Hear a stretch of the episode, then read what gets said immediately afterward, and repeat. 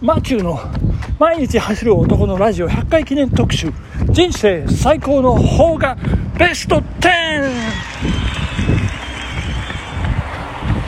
さあ残すところあと2本となってまいりました。ありがとうございます。さあここで、えー、今までのランキングちょっと振り返りをさせていただければというふうに思います、えー、番外ですねまずは。えー、時代屋の女房天城越え八幡村戦国自衛隊セーラー服と機関銃ということでここまでが番外そして第10位私をスキーに連れてってなどほいちょい3馬作9位飛んできた。夏の虫8位送り人7位7人の侍6位黄昏西部5位寂しん坊など尾道3部作。4位お葬式、えー、ということでございまして。はいそして残すところあと3本となった昨日。第3位と言いながら2位を発表してしまいます。大変失礼いたしました。言い訳といたしましてはもうこの3本、まあ、もっと言うと4本5本もうどれも外しがありませんと。いうことで、もう順位は気にしない。なさって間違えるぐらい。ですから。もう関係ありません。昨日、第2位を発表してしまい。ましたが、蒲田行進曲とい。うことでござい。ます。さあ、い。よい。よ、あと2本発表させてい。ただきます。え本日はですね、善光寺の裏ですね、雲上殿まで、えー、ちょっとこう登ってアップダウンのランニングを今日はしてい。ると。で、今、ちょっと帰りのね、下りをダーッと下りきってあとはこうなだらかな下りをずっとこう走ってる。さあ第3位を発表します。第3位。麻雀放浪記。いやこれ1984年ですね。あの和田誠監督。あのハイライトタバコのですねハイライト。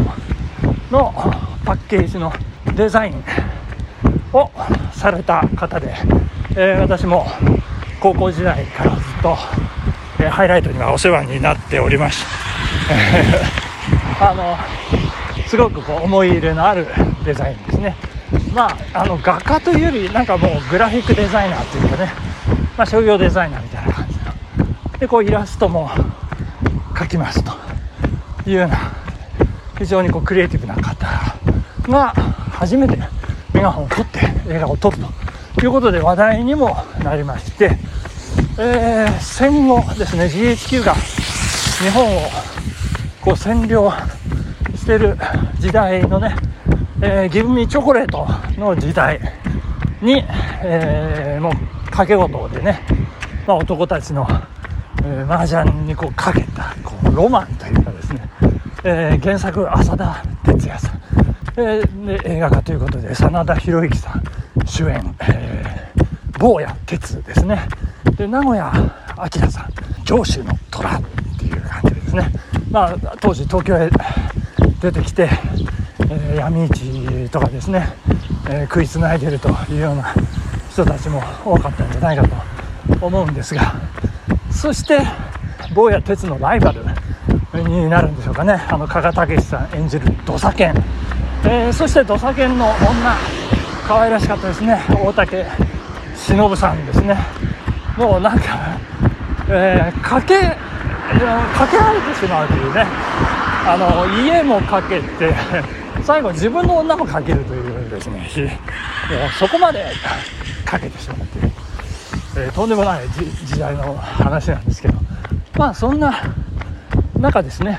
あの土佐犬が言った言葉が私の心の中に非常に残っておりましてうーん以下坊やあの人生の中で自分がわがままを言っていい女は女っていうのは人って言ったかな。わがまま言っていいやつは2人だけだ。自分のおふくろと自分の女だなんて言うんですよね、うん、それがちょっと、え非常に印象深いセリフですね。要するにわがままをうん言っていいんだっていうことはまあ裏を返せば、まあ、全てをさらけ出して、まあ、飛び込んでいきなさいという、まあ、よく解釈すればですねそういうことなんですけれどもなかなかこう示唆に富んだいいセリフだなというふうに思っております。はい。それが麻雀放浪記。あのー、勝どき橋ってあの隅田川にかかってるんですけどね。それがあの当時 CG なんでしょうかね。こうぐーっとこう上がっていく。おお、勝どき橋上がった上がったって。あの、勝どき橋でも上がらずですね、もうその必要がありませんので、もうずっと渡れる状態のままなんですけどこれあの本当にかつてはあの船がね大型船が通過する時にはこう通行止めになってこう橋がぐーっと上がるっていうそれを CG で再現したっていうのも話題になりましたですね。はいそんな第3位麻雀フォロー機でございました。ありがとうございます。そして第2位が昨日の蒲田行進曲ですね。チェンチェンチェンチェンチェンチェンチェンチェンチェンチェンチェンチェンっていうところなんですけど、はい、そこを飛ばさせていただきます。第1位の発表でございます。第1位は、加速ゲーム。加速ゲームです。1983年、森田義満話題になりました。本当に話題になりました。もうこれ私あの人生で一番たくさん見てる映画かもしれません。もうちょっと数えることができないぐらいあ本当に劇場で見まして。あの当時東京あのナイトショーなんていうのがありましてですね朝までずっと映画やってるんですけれどももう3本立て4本立てと。そんな中にもう大体必ず数ゲームってこう入ってくるんですね。でも、あの、見たくないけど見ちゃうなんていう そんな状況もありまして、あの、かなり見ましたね。そういう、えー、事情もありまして。